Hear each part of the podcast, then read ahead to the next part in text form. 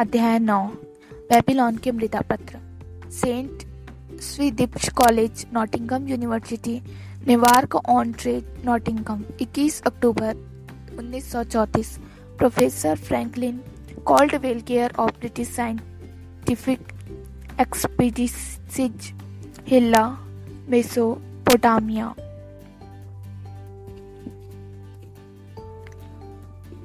प्रिय प्रोफेसर ध्वस्त बेबीलोन के अवशेषों में। हाल ही में हुई खुदाई में मिले जो पाँच मृदा पत्र आपने भेजे हैं, वे आपके पत्र के साथ ही प्राप्त हुए। मैं उन्हें देखकर मंत्रमुग्ध रह गया। मैंने उन लिपि का, बेबीलोन का सबसे अमीर आदमी आपकी भाषा में, अपनी भाषा में अनुवाद करने में कई सुखद घंटे बिताए हैं।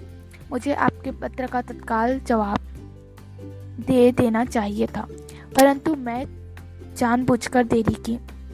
क्योंकि मैं चाहता था कि अनुवाद का काम पूरा करने के बाद ही मैं आपको पत्र लिखूं।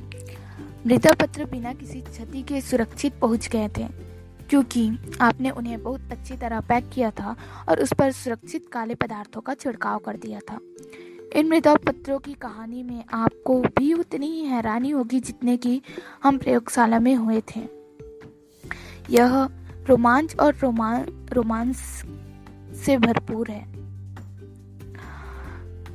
परंतु इस कहानी में डेबिजीर नामक व्यक्ति अपनी कर्ज युवाओं की समस्या के बारे में बताता है। इन मृदा पत्रों को पढ़कर हमें यह एहसास होता है कि हमारी दुनिया की परिस्थितियाँ पाँच हज़ार साल में उतनी ज़्यादा नहीं बदली जितना हम समझते हैं। यह अजीब है, परंतु इन मृदा पत्रों के कारण मैं पेशो पेश में पड़ गया हूँ। बहरहाल इन मृदा पत्रों में बेबीलोन के खंडरों में दफन एक आदमी कर्ज युवाओं और धन संग्रह संग्रह कारवाओं को ऐसा आ, ऐसी कहानियाँ सुनाता है सुझाता है जो मैंने पहले कभी नहीं सुनी। मैं कहता हूँ कि यह बहुत सुखद घटना है। मेरी दिलचस्पी यह साबित करने में है कि प्राचीन बेबीलोन का यह नियम आज भी अच्छी तरह सबक हो सकते हैं। आपके सफल जिससे कि हम इन योजनाओं और मैं इस योजनाओं पर अमल कर, अमल करने की योजना बना रहे हैं। मैं और मेरे मित्र इस योजनाओं पर अमल करने की योजना बना रहे हैं, ताकि हमारी आर्थिक परिस्थितियों में सुधार हो सके। आपके सफल अभियान पर मैं आपको शुभकामनाएँ देता हूँ। मैं आपकी मदद करने के किसी और अवसर का उत्सुकता से इंतज़ार कर रहा हूँ। आपका अल्फ्रेड एच. सुरजबेरी पुरातत्व विभाग, पहला मृदा पत्र आज पूर्णिमा है, मैं देबेजीर हूँ। सीरिया में गुलाम की ज़िंदगी बिताने के बाद मैं हाल ही में अपने शहर लौटा हूँ। मैंने संकल्प कर लिया है कि मैं अपने सारे कर्ज चुका दूँगा और बेबीलोन के अपने पैतृक शहर में संपन्न बनकर दिखाऊँगा। मैं मृदा पत्रों पर अपनी परिस्थितियों का स्थायी रिकॉर्ड लिखना चाहता हूँ, ताकि मुझे प्रबल इच्छा को पूरा करने में मार्गदर्शन और सहयोग मिल सके। मेरे अच्छे मित्र साहूकार, मैथन की समझदारी, पूर्ण सलाह के अनुसार मैं एक निश्चित योजना पर चलने का संकल्प कर चुका हूँ। उसका कहना है, यह योजना किसी भी व्यक्ति को कर्जे से मुक्ति दिला सकती है और उसे संपन्न और सम्मानित बना सकती है। इस योजना के तीन उद्देश्य हैं, जिन्हें मैं चाहता हूँ और मैं जिन, जिनकी मैं आशा करता हूँ। पहला, यह योजना मेरी भावी समृद्धि सुनिश्चित करती है। इसलिए मैं अपनी आमदनी का दसवां हिस्सा अपने लिए अलग रख दूँगा, क्योंकि मैथन ने समझदारी पूर्वक यह कहा था। जो व्यक्ति अपने पर्स में सोना और चांदी रखता है, जिसे खर्च करने की ज़रूरत नहीं है, वह अपने परिवार के प्रति प्रेम पूर्ण और सम्राट के प्रति वफादार होता है। जिस व्यक्ति के पर्स में तांबे के कुछ सिक्के होते हैं, वह अपने परिवार और सम्राट के प्रति उदासीन होता है। परंतु जिस व्यक्ति के पर्स में कुछ नहीं होता, वह अपने परिवार के प्रति निर्दयी और अपने सम्राट के प्रति दगाबाज होता है, क्योंकि उसका हृदय कटुता से भरा होता है। इसलिए जो व्यक्ति सफल होना चाहता है, उसके पर्स में धन खनकना चाहिए, ताकि उसके हृदय में अपने परिवार के प्रति प्रेम और अपने सम्राट के प्रति वफादारी हो। दूसरी बात, यह योजना सुनिश्चित करती है कि मैं अपनी इच्छा, पत्नी के खर्च पूरे करूँगा और उसके लिए वस्त्र खरीदूँगा, क्योंकि वह वफादारी के साथ अपने पिता के घर से मेरे पास लौटी है।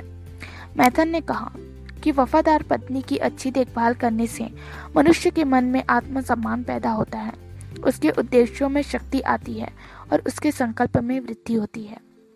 इसलिए मैं अपनी सत्तर प्रतिशत आमदनी का इस्तेमाल घर, कपड़े और भोजन पर करूँगा।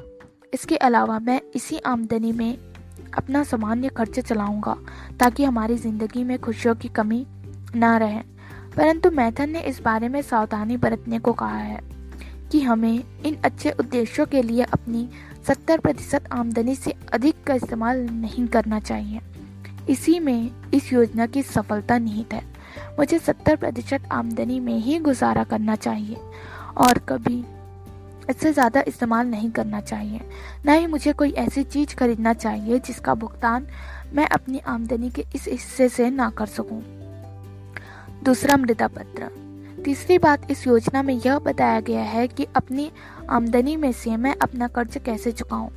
इसलिए हर पूर्णिमा के दिन मैं अपनी महीने भर की कमाई में से 20 प्रतिशत निकाल कर अपना कर्ज चुकाता हूँ जिन लोगों ने मुझे कर्ज दिया है, उन्होंने मुझ पर भरोसा किया है और इसलिए मैं सम्मान पूर्वक उनके,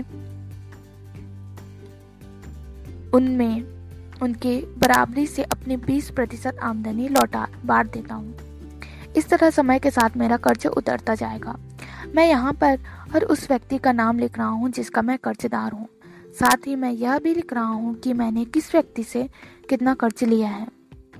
फेहरू, बुनकर, चांदी के दो सिक्के, तांबे के छह सिक्के, सिंजार, फर्नीचर बनाने वाला, चांदी का एक सिक्का, अहमर, मेरा मित्र, चांदी के तीन सिक्के, तांबे का एक सिक्का, जिंकार मेरा मित्र, चांदी के चार सिक्के, तांबे के सात सिक्के।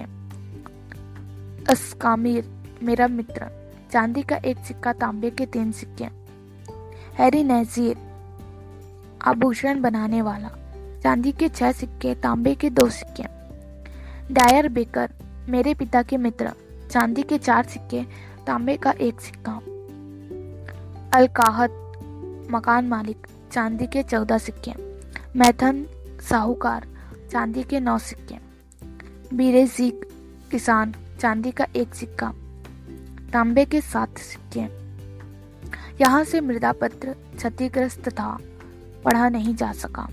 तीसरा मृदा पत्र इन कर्जदारों को मुझे कुल मिलाकर चांदी के 119 सिक्के और तांबे के 141 सिक्के चुकाना है। क्योंकि मुझ पर इतना भारी कर्ज चढ़ा था और इसे चुकाने का मुझे और कोई रास्ता नहीं सूझ रहा था। इसलिए मूर्खतावश मैंने अपनी पत्नी को मायके भेज दिया और अपने पैतृक शहर को छोड़कर आसान दौलत की तलाश में परदेश चला गया।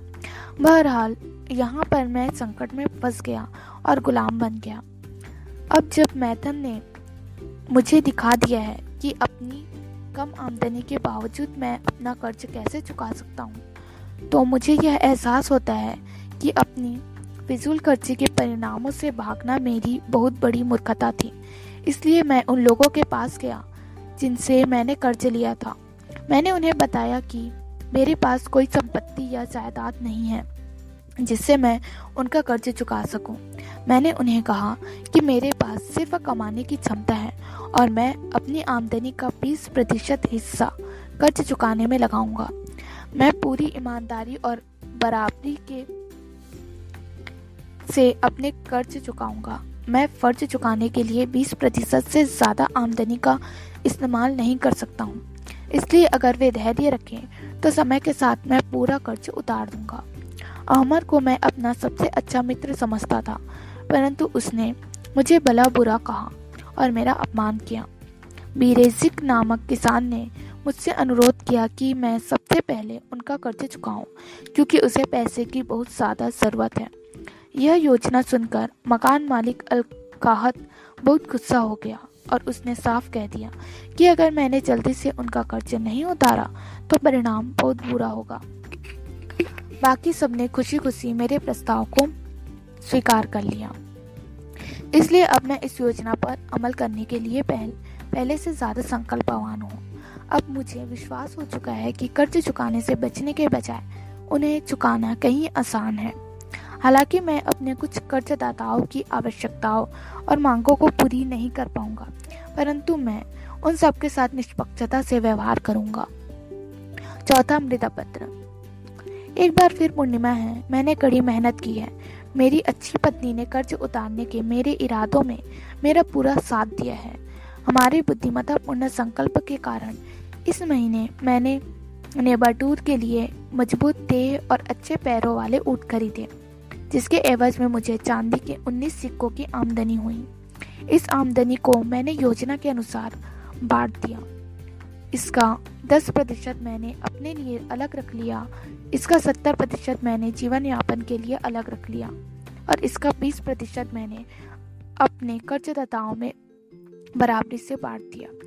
मैं जब अहमद के घर गया तो वह मिला नहीं, परंतु मैं यह राशि उसकी पत्नी को दे आया। बिरेजी जो तो इतना खुश हुआ कि उसने मेरा हाथ चूम लिया। सिर्फ़ वह बूढ़ा अलकाहत ही बड़बड़ाया और बोला कि मुझे अपना कर्ज ज़्यादा जल्दी चुकाना चाहिए। इस पर मैंने जवाब दिया, अगर मैं ठीक से खाऊँगा और चिंता नहीं करूँगा, तभी मैं ज़्यादा तेज़ी से कर्ज चुका पाऊँगा। बाकी सबने मुझे धन्यवाद दिया और मेरे प्रयासों की सराहना की। इस तरह एक महीने में मैंने चांदी के चार सिक्कों का कर्ज उतार दिया। इसके अलावा मैं चांदी के दो सिक्के का स्वामी भी बन गया हूँ, जिन पर किसी व्यक्ति का कोई हक नहीं है।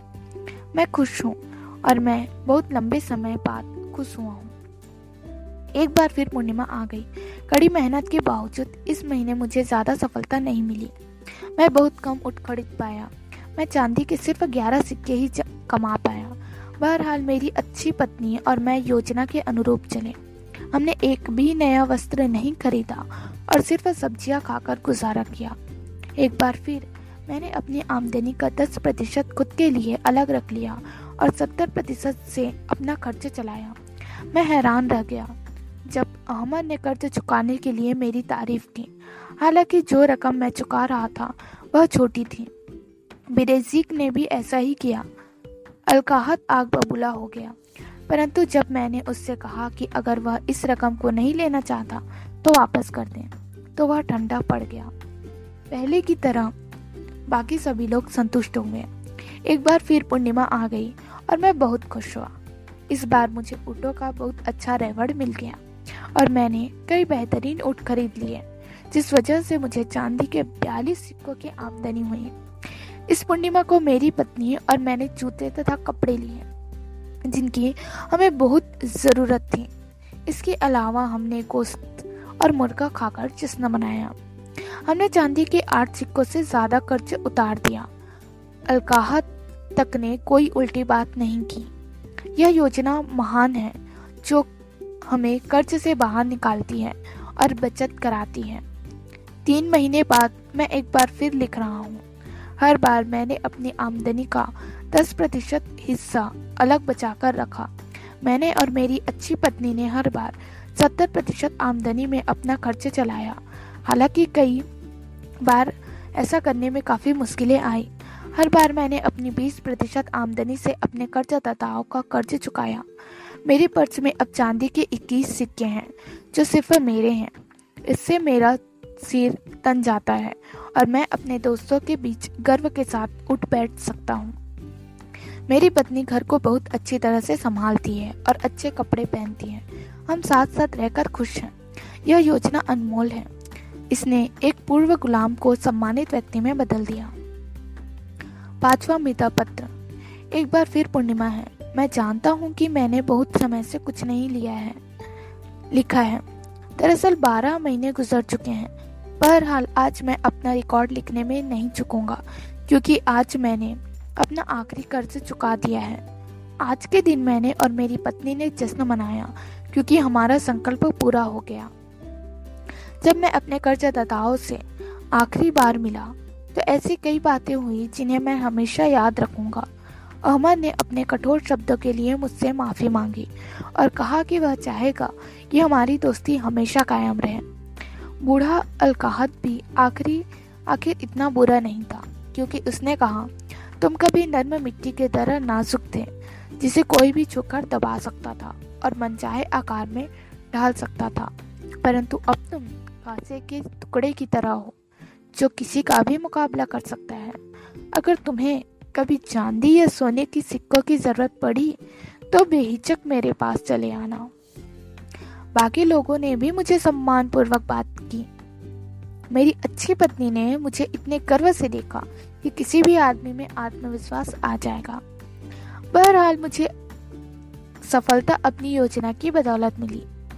इस योजना ने ही मुझे इस काबिल बनाया कि मैं अपना सारा कर्ज चुका सकूँ और मेरे पर्स में सोना चांदी जमा होता रहे। मैं सफलता चाहने वाले हर आदमी को यह सलाह दूँगा कि वह इस योजना पर चले। जब इसकी बदौलत एक पूर्व गुलाम अपने कर्ज चुका सकता है और अपने पर्स में सोना इकट्ठा कर सकता है तो इस पर अमल करके कोई भी व्यक्ति ऐसा कर सकता है। मैं अब भी इस योजना पर चल रहा हूँ, क्योंकि मुझे विश्वास है। कि अगर मैं इस पर अमल करता रहूँगा तो मैं जल्दी ही अमीर बन जाऊँगा। Saint Swithin's College, Nottingham University, Newark on TET Nottingham 7 November 1936 professor professor Franklin Caldwell, care of British scientific expedition Hilla Mesopotamia Mesopotamia. प्रिय प्रोफेसर अगर बेबीलोन के अवशेषों में खुदाई करते समय आपको वहाँ के ऊँटों के व्यापारी देबेजीर का भूत मिले तो मुझे, मुझ पर एक मेहरबानी करें। उसे बता दे कि उसने मृदा पत्रों पर बहुत समय पहले जो लिखा था, उसके लिए इंग्लैंड के दो प्रोफेसर आजीवन उसके आभारी रहेंगे। आपको शायद याद होगा, एक साल पहले मैंने लिखा था कि मिसेज स्रूसबेरी और मैं कर्ज से बाहर निकलने की इस योजना की आवाज़ भी सुनना चाहते थे। शायद आपने अनुमान लगा लिया होगा कि हमारी आर्थिक स्थिति खराब थी। हालाँकि इससे हम इसे अपने दोस्तों से छुपाने की कोशिश कर रहे थे।